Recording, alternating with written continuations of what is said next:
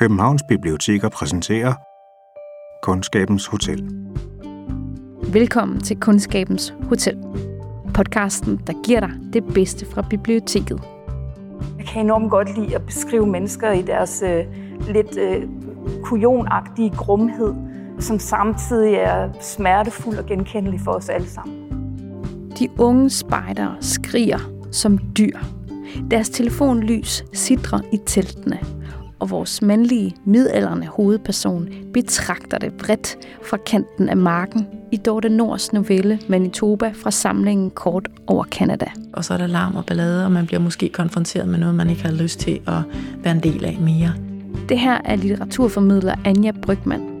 Hun elsker noveller. Det er sådan ligesom at spise en fyldt chokolade. Man får sådan en enorm stor smagsoplevelse meget hurtigt, og smagen var bare lang tid. Og hver onsdag er hun læseguide i en fælles læseklub på Sydhavns Bibliotek, hvor hun læser en novelle og et digt op. Og så læser jeg det, og så taler vi om det. Dem, der møder op i klubben, ved aldrig på forhånd, hvad der bliver læst op, eller hvem forfatteren er. Så oplevelsen bliver meget umiddelbar, og i snakken er der både plads til analyse og personlige anekdoter. Det er en meget demokratisk læseform i virkeligheden. Fordi det er ikke sådan noget med, nu ved jeg, hvad der skal siges, eller nu ved jeg, hvor vi skal hen. Det, vi finder ud af det sammen. Kan jeg vide, hvad det er for en vej, vi får bygget, og hvor kommer vi mon hen? En sensommer onsdag formiddag satte Kundskabens Hotel sig til bords i loftrummet på Sydhavns Bibliotek sammen med læseguide Anja og de tre, der var mødt op i læseklub den dag. Jeg hedder Allan. Ulla. Hanne. Der blev hældt kaffe i kopperne, og så blev Dorte Nords novelle Manitoba læst op. Med fælleslæsernes umiddelbare indtryk og associationer. Med input fra læseguiden Anja, som har valgt novellen, og med oplæsning af passager, vil vi dykke ned i Nords komisk dystre univers. Det er ikke krimi, men der er en spænding i den måde, Nords lader et rådvildt menneskes fortælling komme til syne for os i flygtige, flertydige ordbilleder. Sammen vil vi forsøge at forbinde trådene og finde ud af, hvad det er, der murer under overfladen hos den eksilkøbenhavnske mand i den lille nordjyske by, hvor ejendomsretten er hellig, ungdom er godt og ulven skal skydes. Og vi gør ligesom plejer. Jeg læser op og holder en pause undervejs. Ja. Og den her novelle, den hedder Manitoba. Der er et svagt skær bag ahornen, men der er vist ingen. Vejen er våd, støvregn, de sover nu. Klokken er et om natten, og han kan se sit ansigt utydeligt i stuevinduet. De kom i sidste uge, slog sig ned overfor spidstelte og et fællestelt. De er 14-15 år gamle, og de har ledere med. Men sent på aftenen løber de rundt på vejen, eller de står og skriger derovre. Det er højsommer. Han kan høre alt. Det er naboens mark. Naboen har jord ned til åen og holder på sin ejendomsret.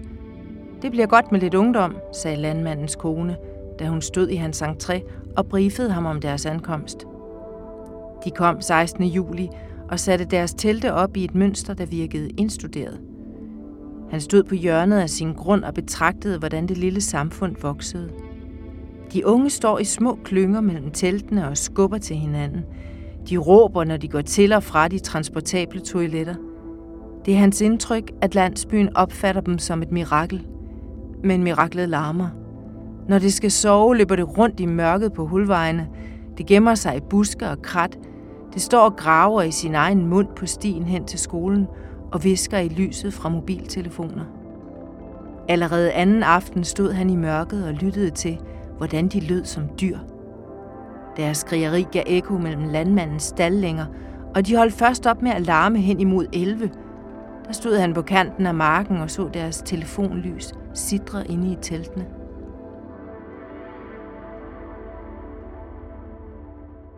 Miraklet larmer. ja. Det er jo enormt godt skrevet. Ja. Når det skal sove, løber ja. det rundt i mørket, ikke? Ja. ja. De lød som dyr. Jamen det er ligesom, at de der ord, forfatteren bruger omkring de der unge mennesker, ikke? De, de, de, han kan ikke, det er ikke, fordi han kan høre dem, det er skrigeri. Mm. Øh, der er sådan mange ord, der har sådan lidt negativt omkring de der unge mennesker, synes jeg. Ja, men alligevel skal han jo helst hen og høre og det. Ikke? Altså han skal jo uden for døren for at kunne høre deres skrigeri, ja. i stedet for at lukke døren. Ikke? Ja, så står han der til over kl. 11 om aftenen og kigger på lys i teltene. Ja. Ikke? Ja, det minder om, vi havde en dame, der, der hun boede dernede i, ja, hun er død nu, fred jeg med Men øh, hun klagede over, at der var en, en gut der. Ja, han gik altid nøgen rundt i sin lejlighed. Ja. Men hun skulle altså helt hen og kigge ned for, for at få øje på det. Ikke? Ja, og, og så siger hun, at han må gøre, hvad man vil i sin lejlighed. Ikke? Men, men hun synes, det var meget farveligt, men alligevel så... Jeg tror, det gav et eller andet velbehageligt gys i hende. Ikke? Jamen, Manitoba er fra novellesamlingen Kort over Kanada af Dorte Nors fra 2018. Det er 14 helt korte historier. De er sådan 4-5 sider lange. Syv med en kvindelig hovedperson, syv med en mandlig hovedperson. Her er det læseguide Anja. Ja, og så er det en øh, novellesamling, hvor at hovedpersonerne de på en eller anden måde er sådan tippet lidt ud af balance. Det er de alle sammen. Der er måske en eller anden form for skuffet forventning, eller noget, der ikke helt er blevet, som ellers var noget, de havde tænkt sig. Og de kan godt virke en lille smule sådan fortabt, som om de ikke helt ved, hvad det er, de skal, hvad de skal gøre øh, i den situation, de står i. De er på en måde sådan lidt forskudt. Forskudt for alting. Man ryger ligesom ind i historierne der, hvor at de ikke helt ved, hvad de skal stille op, og det hele er blevet lidt underligt. Og det er jo det samme i Manitoba, den novelle, som jeg har valgt, og som min fælleslæsningsklub har snakket om. Man er flyttet fra København til Thy, og har håbet på fred og ro, og så ligger der sig, Gud hjælp mig, en spejderlejr lige ved siden af på naboens brakmark, og så er der larm og ballade, og man bliver måske konfronteret med noget, man ikke har lyst til at være en del af mere. Øhm, så hele den her ro og idyl bliver ødelagt af noget, der bare er larmende og for meget. Der er et sted ude på fladerne.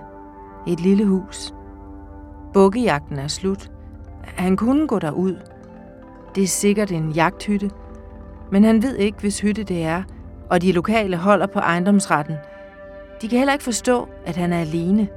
Det er synd for ham, at han ikke kan finde nogen, synes de. Men den, man synes, det er synd for, har man magten over. Det ved han.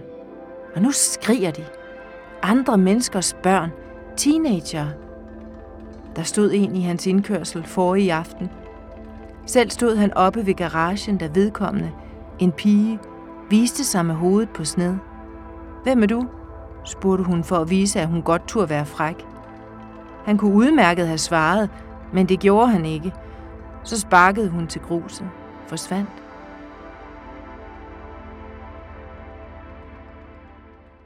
Han minder om en af mine venner. Minder han om en af dine venner? Ja. ja. Sådan en lidt mukken tilbagetrukken en. en mukken tilbagetrukken mand. Ja. ja. Jamen, ja. Ja, sådan kan man også være. Men så er der jo en grund til, at han er det, formodentlig. Ja. Og, og den, ja, den der, så siger hvem, hvem er hun, siger pigen, for at vise, at hun godt tog at være fræk. ja. Det, det, det virker da ikke specielt fræk. Nej, hun fræk, spørger ham bare, hvem er du? Ja. Hey. Hvis hun nu havde sagt, hvem er du, din gamle nisse, ikke? Jo, altså, jo. Så havde det været lidt frækt. ja. Men det gør hun ikke. Overhovedet ikke. Men han er sådan en, siger de, at det er synd for. Og så, så står der, men den man synes det er synd for, har man magten over. Hvad tænker ja. I om det? Det er jo rigtigt nok, synes jeg. Det er derfor, man vil nøde synes, at det er synd. Have folk synes, det er synd for en, ikke? hvis man... Altså, der er der... ikke ligevægt i forholdet. Nej, nej, det giver folk det lejlighed til at spille barmhjertige samaritaner, og det elsker folk. Ja. Altså, det er lettere at hjælpe nogen, som det er synd for, end nogen, som det ikke er synd for. Ikke? Mm.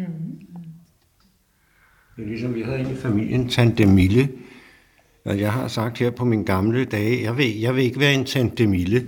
Det var sådan til familiefester, så blev hun hentet og bragt. Og så sad hun ellers bare der, mens folk morede sig, ikke? og så på et tidspunkt blev hun kørt hjem igen. Ikke?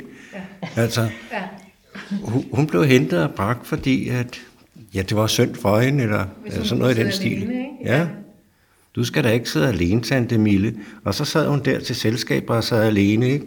Jo. Som det var bedre. I Dorte Nords novelle får vi kun gradvist og glemtvist noget at vide om hovedpersonens forhistorie, og hvorfor han er, som han er. Der er rigtig mange sådan tomme pladser i den novelle til at tænke videre.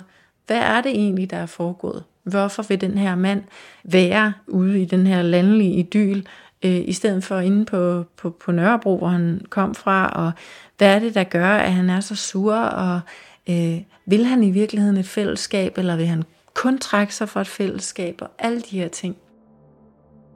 Selv i sit korte ægteskab havde han for det meste øjnene fixeret på døren ind til kontoret. Derinde rettede han stile eller kiggede på trafikken på Tagensvej. De unge cyklede til og fra skole dernede. Deres tynde hår knitrende under strikhuerne. Det var godt at sidde der og se dem lidt fra oven, og gennem årene var der af og til en pige i klassen, sådan en med potentiale. Hun gjorde noget ud af sine stile. Tit stod hun i nærheden af lærerværelset, når han kom ud. Hendes øjne var store af spørgsmål, og til sidst forsvandt hun. Nu er der spejdere på den anden side af vejen, men ude på fladerne ligger en jagthytte. Der er skrevet Manitoba med sort maling på et stykke drivtømmer i gavlen. I vinduet er der sat to kopper med en teske i hver. Så sidder der to mennesker derude med jævne mellemrum. De sidder og kigger ud på rådyrene, revene. Selv ville han sidde der og nyde, at det altid er muligt at trække sig en smule længere tilbage.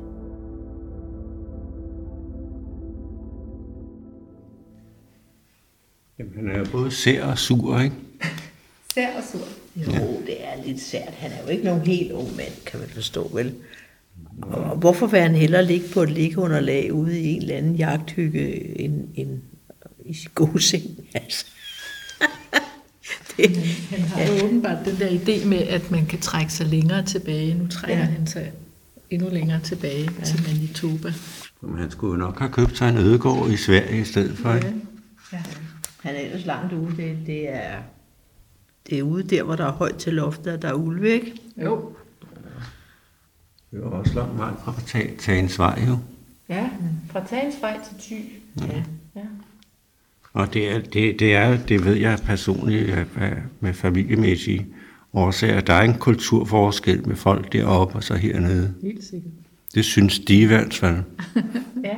Nu har jeg lige siddet og fortalt Ulla på vej herover, at min søn lige har købt en ejendom i Thy. Øh, min søns tvillinger, de er jo døbt oppe i Vester, Vestervig, hedder den, ikke? Vestervig Kirke. Og der var rigtig mange mennesker i kirken den dag. Så snakker jeg med præsten bagefter. Så siger han, ved du hvorfor der er så mange mennesker i min kirke i dag? Så han så, det er fordi Christiansens datter er kommet hjem med tvillinger og en spøjs ægtemand. så de skulle op og, og Så var alle salmebøgerne blevet ja. støvet af simpelthen, ja. og så kom de bare, ikke? Altså, så præsten ja. synes, det var helt fedt, ikke? Ja.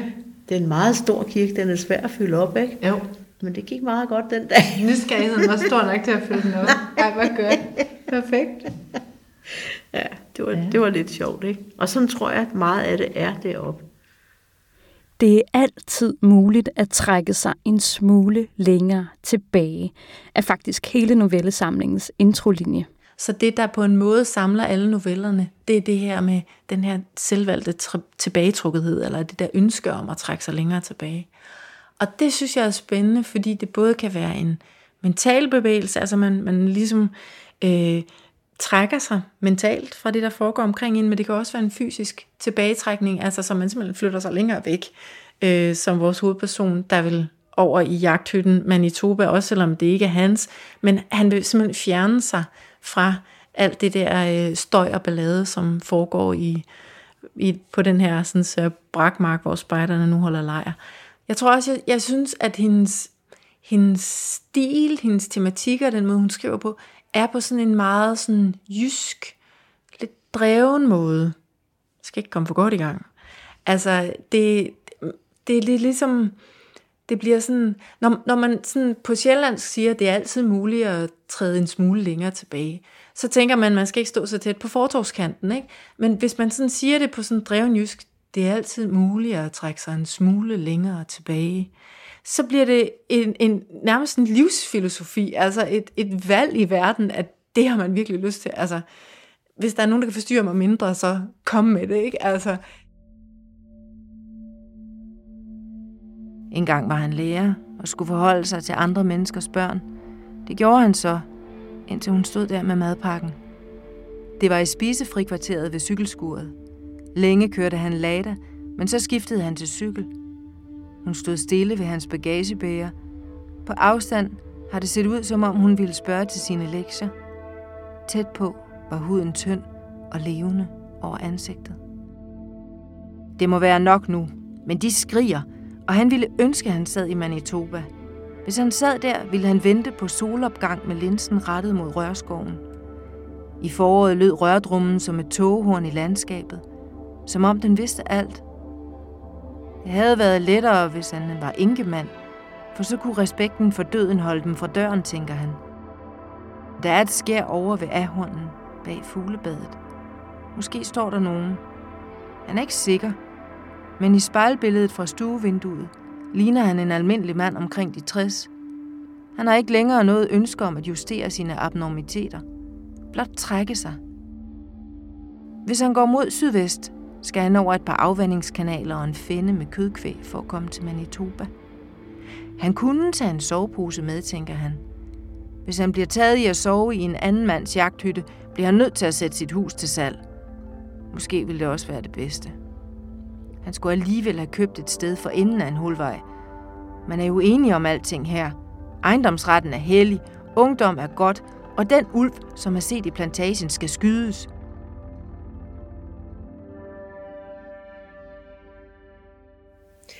Det, altså, jeg, jeg tænker, kommer til at tænke på, om, om der har været en grund til, at han har været så afstandtagen, også fra pigen i skolen, fordi måske har han været tiltrukket af hende. Mm. Og ikke, øh, og det er selvfølgelig ikke i orden. Kunne det, ja, kunne det være det? Antyder du, at han har en eller anden... Øh... Jeg synes ikke, der er noget, der ligesom siger, at han har fuldt sin... Hvad hedder sådan noget? Dine lyster? Eller Ja, din... ja. ja. Øh, Der står også der øverst på side 127, han har ikke længere noget ønske om at justere sine abnormiteter, blot trække sig. Ja, er det han bare Er sur nogle- sær, eller, er det- Ja, eller er det nogle drifter, han ikke kan undertrykke? Lidt mysk. Måske er det meget fornuftigt, at han holder sig for sig selv. Ja. Øh, og det, det har han også selv er- erkendt, og det er jo derfor, han ja. måske gør det, for at de der abnormiteter ikke skal komme til, øh, til udfoldelse, som det måske vil. Det måske det, han er bange for. Mm-hmm. Eller noget af det, han er bange for. At folk skal se ham, som han er. Det kan godt være det værste, hvis folk lige pludselig ser på en med, med klare øjne og gennemskuer en. Ikke? Det er sgu ikke altid rart at blive gennemskuet. Nu kan han se hende. En spejder i sommermørket med feberhvidt hår. Han har slukket alt i sin stue. Hun kan sandsynligvis ikke se ham. Hendes ansigt får et særligt lys fra telefonen. Han kan se, at hun tykker sig koncentreret i læben. Nu kigger hun op. Det er pigen fra indkørslen. Hun kigger på hans vindue med skrællede øjne. Så trykker han sit ansigt hurtigt ind imod ruden, presser til, åbner munden. Hans tænder berører glasset. Hendes halsmuskler spændes, og så forsvinder hun i et dyrisk ryg ned ad skrænten over vejen i nattøj.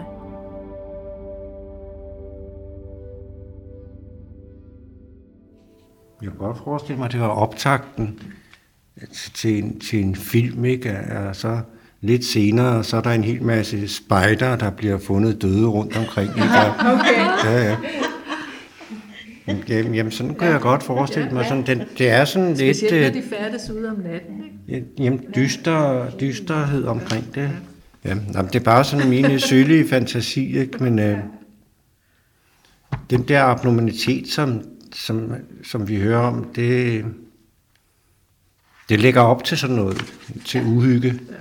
uhygge, enten så pædofili eller, eller mor, ikke? Mm. Altså det... Ja, den, den er jo ikke munter, vel? Nej. Ja, selvom vi godt kan grine lidt af det, det den er skrevet lidt humori, men det er ikke en munter. Jeg synes, den er, den er lidt dyster. Der ligger noget om mure under overfladen, ikke? Jo. Øh. Ligesom fælleslæsningsklubben også ligesom er inde på, det der med, at der ligger ligesom et eller andet om mure, et eller andet, der har været, og måske noget med nogle skolepiger. I hvert fald så bliver pigerne til en pige, som, som måske bliver den samme pige igen, eller et symbol på den samme pige, og det er et eller andet, der han bliver nødt til at forstå eller få til at forsvinde. Øhm, og så sammenligningen af de her sådan, øh, unge mennesker med, med dyr. Altså der er bare øh, rigtig meget plads til fortolkning, og det er ikke altid, jeg selv forstår det, og det tænker jeg egentlig er et ret godt udgangspunkt, når jeg tager noget med til fælleslæsningsklubben, også fordi at det, at vi sidder sammen og taler om øh, teksterne, det gør, at man bliver opmærksom på noget, man slet ikke havde tænkt selv. Øhm, og fordi det er så lidt facitorienteret, som det er, så, man, så har man virkelig de sådan helt store åbne briller på, og så er man også øh, modtagelig for, at teksten kan gå i mange retninger. Novellen som genre egner sig rigtig godt til fælleslæseklubbens oplæsninger. Men hvis man spørger Anja, er der mange andre derude, der kunne få glæde af at kaste sig over de korte historier. Jeg har det lidt ligesom, øh, at det er sådan ligesom at spise en fyldt chokolade. Man får sådan en enorm stor smagsoplevelse meget hurtigt, og smagen var bare lang tid. Det er noget, der er sådan ekstra delikat og, og lækkert. Sådan en slags forkælelsesprosa. Altså det der med, det, det, det, det er det ekstra lækre sprog. Det er de her historier, hvor vi nogle gange kommer ind lige midt i et eller andet handlingsforløb, og, og så skal forholde os til en eller anden øh, særlig begivenhed, eller noget, der er sket, som vi, vi så prøver at, at få nogle indikatorer på, mm, hvad er der gået forud, eller hvad har været omstændighederne omkring den her begivenhed, eller hvad har det sat sig spor i, i de her personer, det handler om. Som litteraturformidler, så kommer der jo af til folk på biblioteket, som siger, jeg har ikke læst i lang tid. Jeg har ikke så meget tid. Jeg har små børn, jeg læser mest for dem, siger de. Og så siger jeg, tada, prøv novellesamlinger, fordi de er så øh, taknemmelige at gå til. Du får en stor læseoplevelse, stort set lige med det samme, som sætter nogle refleksioner i gang, og så kan du lægge den fra dig og komme tilbage igen fire dage senere, eller 14 dage senere, og læse en til. Og på den måde, så er man et læsende menneske. Så det vil jeg anbefale alle travle mennesker i denne verden. Læs nogle noveller, hvis ikke I kan overskue at læse en kæmpestor roman. Der er så meget at hente i den genre. Du kan låne Dorte Nords kort over Kanada på Københavns biblioteker. Den findes både som fysisk bog og som e-bog på e-reolen. Find dem via vores hjemmeside bibliotek.kk.dk eller spørg din lokale bibliotekar. Kundskabens Hotel er produceret af Københavns Biblioteker. Mit navn er Anne Jeppesen. Tak til Anja Majbrit Brygman og Fælles Læseklubben. Det var også Anja, der indlæste i studiet. Og jeg skal lige være med. Ja, vores kendingstrack er lavet af Euclid Elms. Vi brugte også nummeret Post Drone af Eurita. Den er skrevet på den måde, at jeg egentlig bare har levet, og undervejs er jeg stødt ind i mennesker eller situationer, som jeg ikke har kunnet lade være med at skrive ned. Det her er Dorte Nord selv, der taler om sin novellesamling i en YouTube-video afsendt af Gyllendal. Det var også hende i introen. Tak for nu, og vi lyttes ved.